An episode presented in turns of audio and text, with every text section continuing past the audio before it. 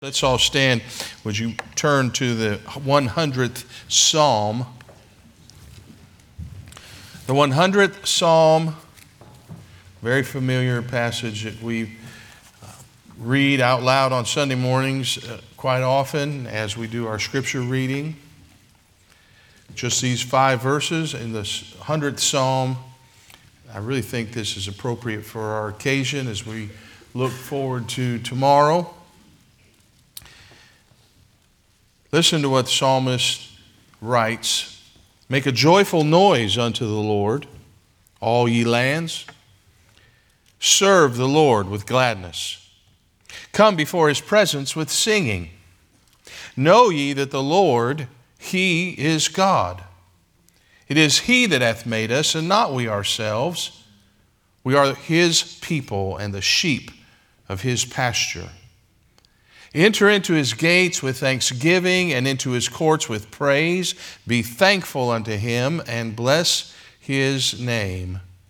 For the Lord is good, his mercy is everlasting, and his truth endureth to all generations. Great psalm. Let's pray. Heavenly Father, may we have listening ears as we look in your word. May, may we be people who are thankful. And when we stop and ponder and think of all that you do for us, can we be anything else? And we're thankful for this psalm and the reminders in it. I pray you'd use it to speak to our hearts in Jesus' name. Amen. Thank you. you may be seated. I titled it because that's what we do Reasons to be Thankful. Now, everyone in this room, if you've had children, you've experienced this. You have a toddler He's given a roll of Smarties from one of the church grandmas, you know.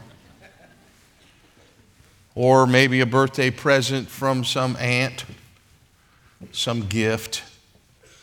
And as parent, you, you are serious. You're trying to train your child in, in, to always do the right thing and, and things they are supposed to do and say. And that includes those two words that you, you insist that they say upon the reception of the Smarties or whatever. And you're always embarrassed to find they can't seem to say a word at that moment. And so you end up with, What do you say? What do you say? You say that over and over, and you grow more embarrassed and exasperated each time you say, What do you say? Oh, why that is. We have to pull a thank you from our child like a tooth because we want them to be thankful. And we want them to show and express thankfulness because we know as adults, being thankful is so important. And even the roll of Smarties deserve a thank you. Alexander Hamilton, who was one of our forefathers, he proclaimed this. Listen closely, you'll want to follow this. No citizen of the United States shall refrain from turkey on Thanksgiving Day. I like him. So, according to the National Turkey Federation, I looked this up. Guess how many turkeys will be consumed tomorrow? Somewhere in the neighborhood of 46 million turkeys. That's a lot of turkey. 88% of the people in the United States eat turkey on Thanksgiving. The rest, I don't know what them weirdos eat, but. And I do feel it's incumbent upon us as United States citizens to follow the wishes of our forefathers of this great country. And so, the words of Alexander Hamilton I'm going to eat turkey. And then a turkey sandwich. And then a week turkey salad. And turkey surprise. And all that goes with Thanksgiving. Lincoln in 1863, I'm sure you've heard this, he proclaimed a national day of thanksgiving and praise to our beneficent Father who dwelleth in the heavens. Aren't you thankful we did have some men who were our country's leaders in the past who weren't afraid to give thanks to God? Now, as believers, so, most of this we know. We don't ha- I don't have to say any of this, but we will anyway. We don't have an excuse to not be thankful.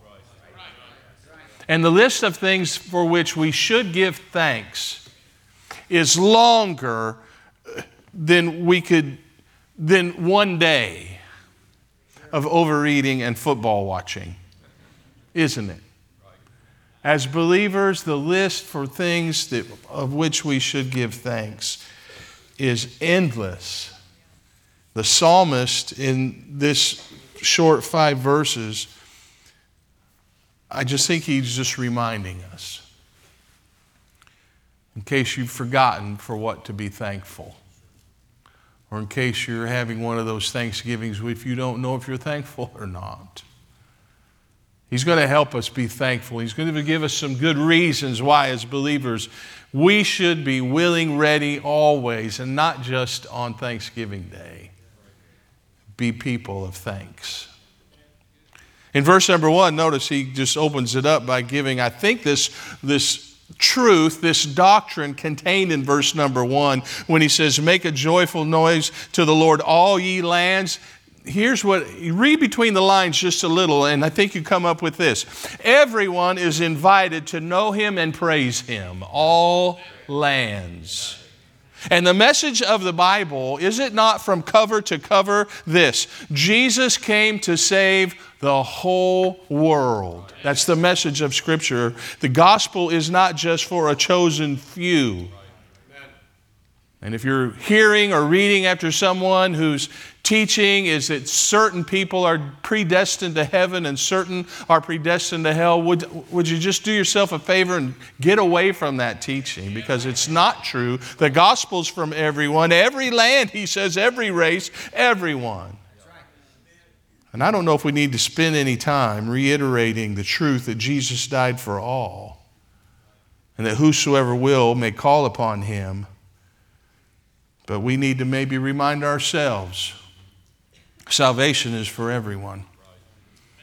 It's for every race, on every land, everywhere, every age, every tribe. Every soul is invited to salvation. And if you just needed one thing to be thankful for, just one on this Thanksgiving Day of this year, after maybe some rough months how about starting here? All men can be saved. And whosoever, the, song, the songwriter, whosoever surely meaneth me. We're getting ready to, or we just started in the book of Jude in our adult Sunday school classes. And in verse number three, Jude said this I was going to write about the common salvation. And that phrase kind of stuck in my head. What does he mean, the common salvation? I think he's just saying, you know, that salvation that Paul found on the road to Damascus?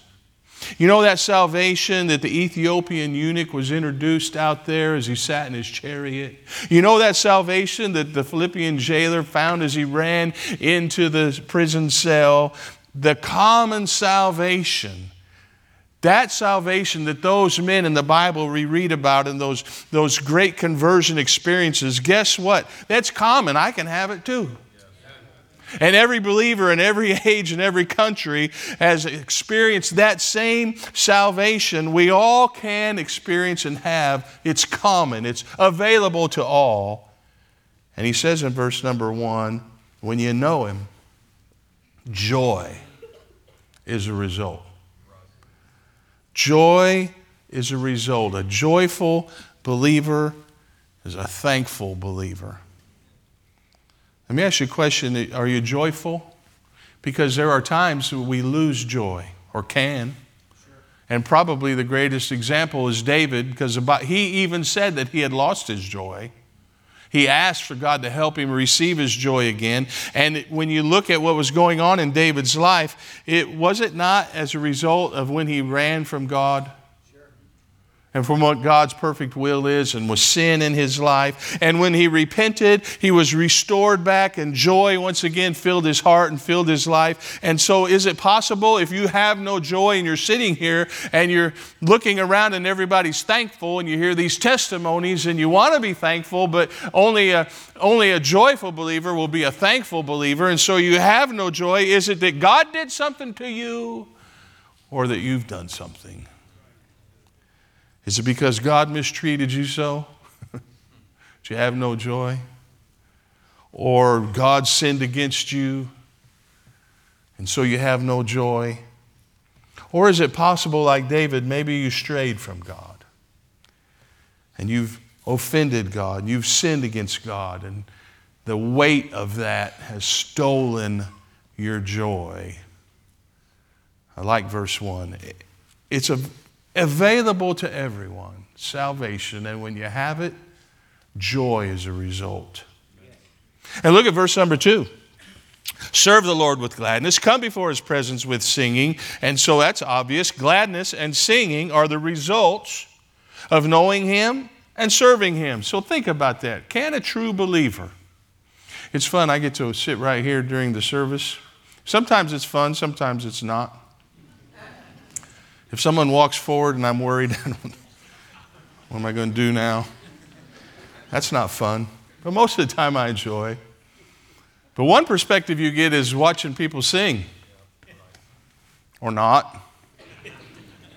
Now, I know some shouldn't sing. I understand that. But you can make a joyful noise, verse 1. But sometimes I've watched people and I wonder, what's, I hope they're all right. There's no, nothing coming out. And the reason I know that because their mouth's not moving. There's no song. There's no joyful noise. How can a believer not be glad? Notice he's in a verse he doesn't give any exceptions. He doesn't say, "Well, have a song in your heart unless things aren't going your way." Then you, that would be all right. Be glad unless you're experiencing a trial. Then or have a song unless you've lost your job or have some financial crisis, then of course we wouldn't expect you to have a song. He doesn't say that, does he? He doesn't say be glad unless your health is poor or someone you care about there's having a health crisis, and then of course you wouldn't be glad. He doesn't say that. He doesn't say have a song unless you're not sure what tomorrow holds in your world. He doesn't say that. He doesn't say, doesn't say be glad unless the world's in chaos. If that was the case, we would none of us be glad. He doesn't say have a song unless your candidate loses. He doesn't say that. Did you know in days of old, we're talking about in ancient times, Old Testament times, no one would dare come into the presence of the king with a sad countenance. To come into the presence of the king with a sad countenance would probably mean your death, your life, because it would be the utmost symbol of disrespect to enter the presence of the king, not acknowledging that you are at glad and full of joy at being his subject. So when we come before our king, when we come into his presence, which is not just at church, it's all the time, should we not let the world know that we're glad to be in service to our king? Should not everyone see that we're happy and we're satisfied with the care and the love that He gives? And when you think about it for just a minute, do you not, do you not in your heart, are you not treated as though I'm in the care of the great shepherd? Is there something that I really need that He hasn't given me? Does He not give me the grace and the strength that I need every day? Serve Him, He says, with gladness and with a song in your heart.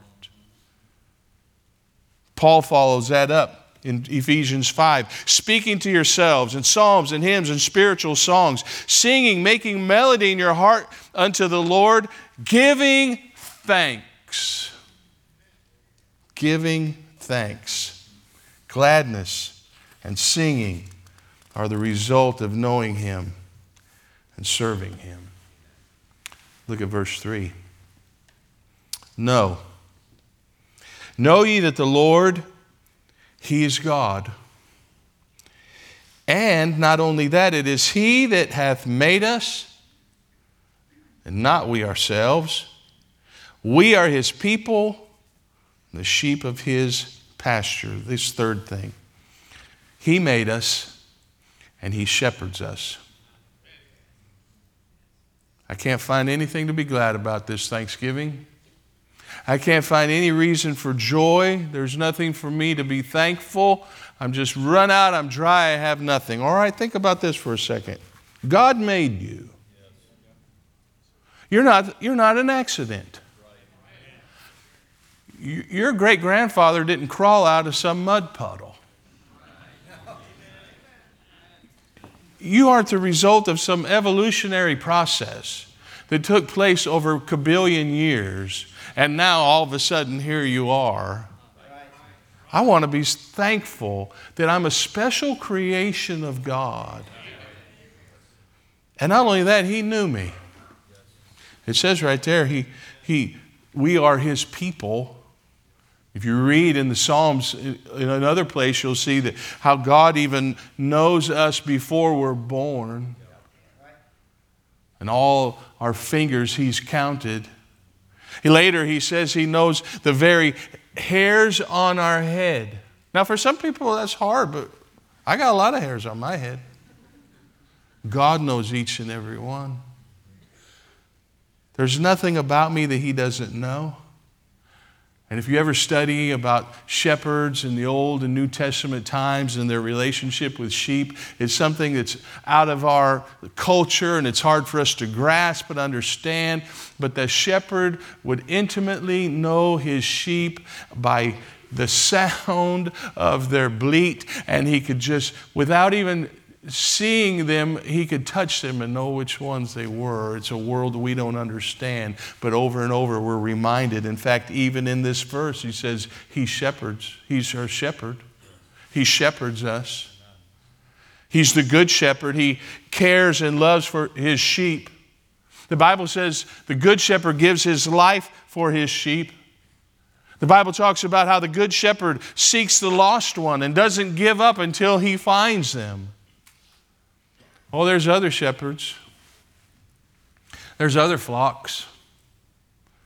Satan has his sheep, sickly, undernourished, without proper food or care or protection. But no believer is ever going to point a finger at our good shepherd and be able to complain about his care for us. He is the good shepherd, and we are the sheep of his. You want to pick a pasture? Pick his pasture. We're the sheep of his pasture. Now, look what verse number four says, because now he's really getting into today or tomorrow. Enter into his gates with thanksgiving into his courts with praise. Be thankful. So, twice, two times in verse number four, this word about thankfulness. It be thankful unto him and bless his name. So, thanksgiving. Number four, thanksgiving is a believer's companion. Thanksgiving should be a believer's companion. Have you ever read in Scripture and noticed just how serious God takes those who are unthankful? Listen to these two verses, 2 Timothy. Know this also. In the last days, perilous times shall come. Now, listen to this list. Men shall be lovers of their own selves, covetous, and boasters, and proud, and blasphemers, and disobedient to parents, unthankful in Romans chapter number one, if you read in Romans chapter number one, I'm telling you, in Roman, if you're wondering where God lands on some of the issues of our culture, read Romans 1. Notice this because that when they knew God, they glorified him not as God, neither were thankful. I think God takes note when we're not thankful. Evidently, He doesn't appreciate it when we're not thankful. It's in a list of pretty heinous sins being unthankful. Now, you and I, as believers, have more to be thankful than we could possibly list. Yet, evidently, there are those who are not thankful. And think of this if you are selfish, you won't be thankful. Because if you're selfish, you're, only, you're always looking for what you have or don't have. And if you're disappointed, you won't be thankful. Because if you're disappointed, you'll be, you'll be disappointed in what you wish you have and you don't have. If you're unkind, you can't be thankful. Because if you're unkind, you'll look at others and they have more than you. If you're bitter at God, you won't be thankful because you've found that God is not Santa Claus and that's made you bitter and unthankful.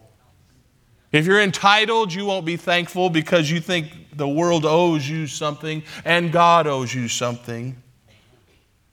And certainly the fruit of the Spirit. The fruit of the Spirit, the Spirit will not follow a person who's unthankful. An unthankful person won't show love because he's always thinking about himself. An unthankful person doesn't have joy because joy seems to always be out of his grasp. An unthankful person isn't at peace because his spirit is always in turmoil. An unthankful person won't be long suffering because he himself is impatient. An unthankful person isn't gentle but rough and coarse. An unthankful person won't be good to others because his dreams aren't realized. An unthankful person lacks faith because God hasn't given them what they think they really need. An unthankful person is proud rather than meek. An unthankful person lacks self control because he's always wanting more and more. God takes being unthankful seriously. And if you have an unthankful spirit, if for some reason you can't get thank you out like your toddler can't say thank you when he receives a gift, and for some reason you can't seem to be thankful for, to God for what you have, in turn, what is going to happen is you're going to have all those things. You're going to be bitter and you're going to be disappointed and you're going to be unkind. And rather than the fruit of the Spirit being a part of your life for everyone to see, be just the opposite. And look at verse 5.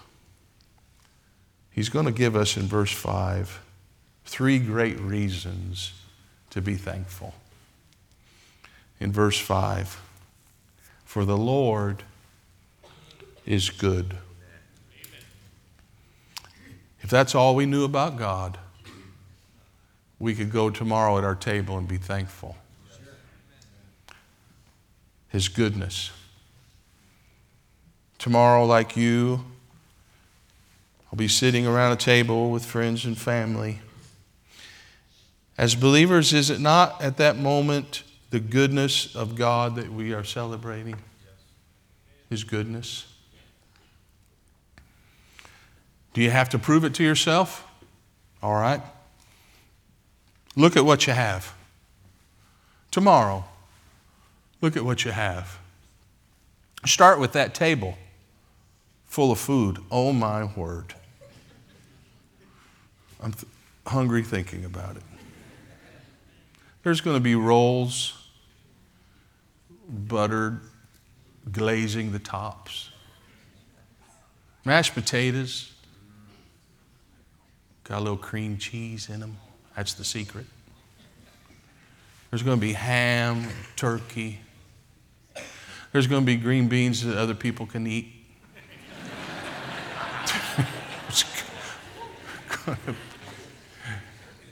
cranberry relish my wife makes. Oh, my word. And we're going to eat until we can't eat anymore, and then we'll sit for a while. And then I'll make me a sandwich with Miracle Whip. Just stop there and look at that table. Did you know that most of the world has no idea of the food that you'll see tomorrow? But He's been so good. And if you look around your possessions and if you consider them meager or not, it doesn't really matter. Do you not have more than you really need materially? You do, I'm telling you.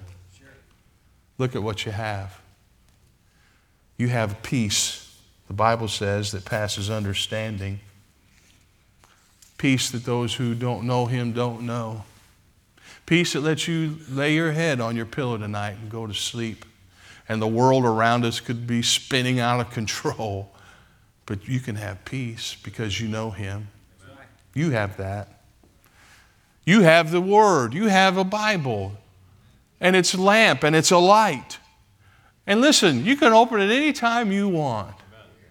And God can speak to you through and He can show you things, and He can help you learn which direction you need to go. And when you're not at peace, He'll give you peace. And when you're questioning, He'll give you answers. You've got it right in your hands. Look at what you have. Aren't you glad you have a church and so many testified about church? And I know there's other churches in the world, but I'm kind of biased towards this one. Aren't you glad we have a church where our pastor loves us and he feeds us? And every time he gets in this pulpit, you don't have in the back of your mind to wonder, I wonder if he studied this week. Brother Sam, our pastor before that, and Brother Harrison, and I'm just telling you, this church, we've been blessed. Just look at what you have. So much. Look at what you don't have. You don't have to lose sleep wondering where you'll spend eternity. You don't have to hold on to empty cliches to make sense of the tragedies and the things around us. You don't have to do that. You don't have to sorrow without hope when our loved ones pass. You don't have to find happiness and peace and joy in a bottle. So many things you don't have. Can you put a measure on the goodness of God? Can you find the limits of His goodness? I'm here to tell you, you cannot. He says, The Lord is good. And then he said, His mercy is everlasting. Webster, I want to see mercy according to Webster's 1828. The, that benevolence, mildness, or tenderness of heart, which disposes a person to, listen, overlook injuries or treat an offender better than he deserves. That's mercy. Have you experienced mercy? Have you ever seen the red lights in your rearview mirror? one of our city's finest. And they're just pulling you over to have a little chat. Now, I haven't personally, I mean, I've been pulled over. Not recently, but I always get what I deserve. I always seem to do that. But if you ever got pulled over and you knew you were speeding, and the officer comes to your window and he says, I know you're speeding, but I came to give you a cookie. That's mercy. He treated you, the offender, better than you deserved. Think of this even before you were saved, you experienced His mercy. The fact that you're breathing His air right now proves that. And your testimony could be before I was saved, I was the worst. I was the worst sinner. Apostle Paul said he was the chief, but nope, it was me. That could be your testimony. It's just by the mercy of God that he allowed you to keep breathing his air until you heard the gospel. But think of this since your salvation, it's still his mercy. Every day, every day not getting what we deserve, but being treated better than we deserve. We continually receive from God what we don't deserve. We don't deserve heaven. We don't deserve peace. We don't deserve His many blessings. We don't deserve His constant care. But everyone in this room could say, God is merciful to me. And then the last thing he says, those three reasons his goodness, his mercy. And then he says his truth. His truth, which endures. It, it, this truth lasts. This truth isn't wavy like today's truth, things that we think are true or people say are true or are not true. In today's world, two plus two sometimes is five. But this truth is steady and it's constant and it remains through all generations. Jesus said, I am the way and I am the truth. And people today, and they have been for some time, searching always for truth. Maybe especially the truth about life itself. When did life begin? And what is the meaning of life? And what happens when life ends? People are always searching for those answers. But you know, for those who know Him and those who know His Word, all of those questions are answered.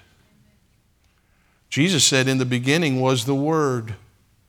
In other words, I'm the very Alpha, I'm the beginning and I'm the end. I'm the creator and sustainer of everything that we see. He is the beginning of life. And if you're searching for meaning, you'll never find meaning in life outside of Him. In fact, you'll find with Solomon, without Him, everything is emptiness. And if you're wondering what happens at the end of this life, the end of this life is the beginning of a greater eternal life that can only be found in Him because He said, I am the truth. His goodness, His mercy, His truth. You remember the story that Luke recounts about Jesus healing 10 men? Remember that story? 10 leprous men. And of course, you know the, the, what that would mean what kind of life those men would have lived a life of shame and poverty and being shunned by everyone outside of normal society. Been a terrible way to live. And Jesus had compassion in the story, and he heals all 10 men. And they begin to leap and to jump and shout for joy and to skip and run home. And because they're healed, not just from this deadly disease, but they're healed from this life that no one would choose to live. I mean, everything for them has changed. And the Bible says one Samaritan man, one man who's outside of Judaism and the truth, one Samaritan man he turns back and comes back to Jesus, it says, and the Bible says, with a loud voice, glorified God and fell down at his feet, giving him thanks. And Jesus' response was kind of sad. He said this Where are the nine? Where's the rest? Ten were healed and they were happy and ran off excited. Their lives changed forever. And only one? That teaches us maybe some important lessons about thankfulness, and I'm going to close. Number one, you and I are recipients of greater than those 10 received that day. I'm telling you, leprosy in the Bible has those representations of sin and what sin can do to a person. You understand that, that analogy between leprosy and sin. But I'm telling you, you and I, we receive so much more than healing of a physical disease. But we also kind of see this. Evidently, not very many people are thankful. Evidently, not many people stop and just say, Thanks, God. Can you imagine that only one out of 10 would turn around and be thankful to the one that changed their lives? Evidently, even amongst believers, even those whose lives have been changed, thankfulness isn't always our companion. And that brings me this last thing. Jesus takes note of the thankful and the unthankful. Where are the nine, he said? Where's those others that were received such blessing and goodness and mercy from me? Why haven't they stopped? They're off enjoying their life, their new life, their healing, and they didn't even turn around to give thanks. But this Samaritan did. May we never be guilty of not being thankful. And I know we got a day we call Thanksgiving. But for us, come on, it's not every day Thanksgiving Day. God, we're so thankful. I'm glad we do have a special day that Abraham Lincoln and others have said it's a time to be specially thankful, and I'm glad that we do that and we can be particularly thankful as we think about things, but come on, every day. Every day, we should be the 10%, the one that turns around and says, Thank you, Jesus. Your love, your mercy, your goodness. More than I deserved. Things I didn't deserve, you've given me, and you've shepherded me, and you've watched over me, and I'm going to come into your presence glad and singing and thankful. Would you bow with me?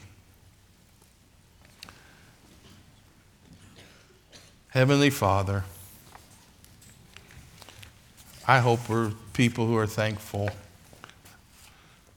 We get caught up in just stuff life, busyness. And sometimes maybe we need to be reminded to pause and be thankful for all that you've done for us and all that you continue to do for us and what you saved us out of and how our lives are changed and where we would be if it hadn't been for you. Let us be people who are thankful. And maybe you've spoken to some hearts, and maybe folks just want to take a minute right there where they're sitting and just be thankful and just respond to you by being thankful. We don't have to wait till Thanksgiving Day. And so, if you've spoken to us, maybe right now in the quietness of this moment, we'll just stop and be thankful. thankful for your word how it speaks to our heart. In Jesus' name.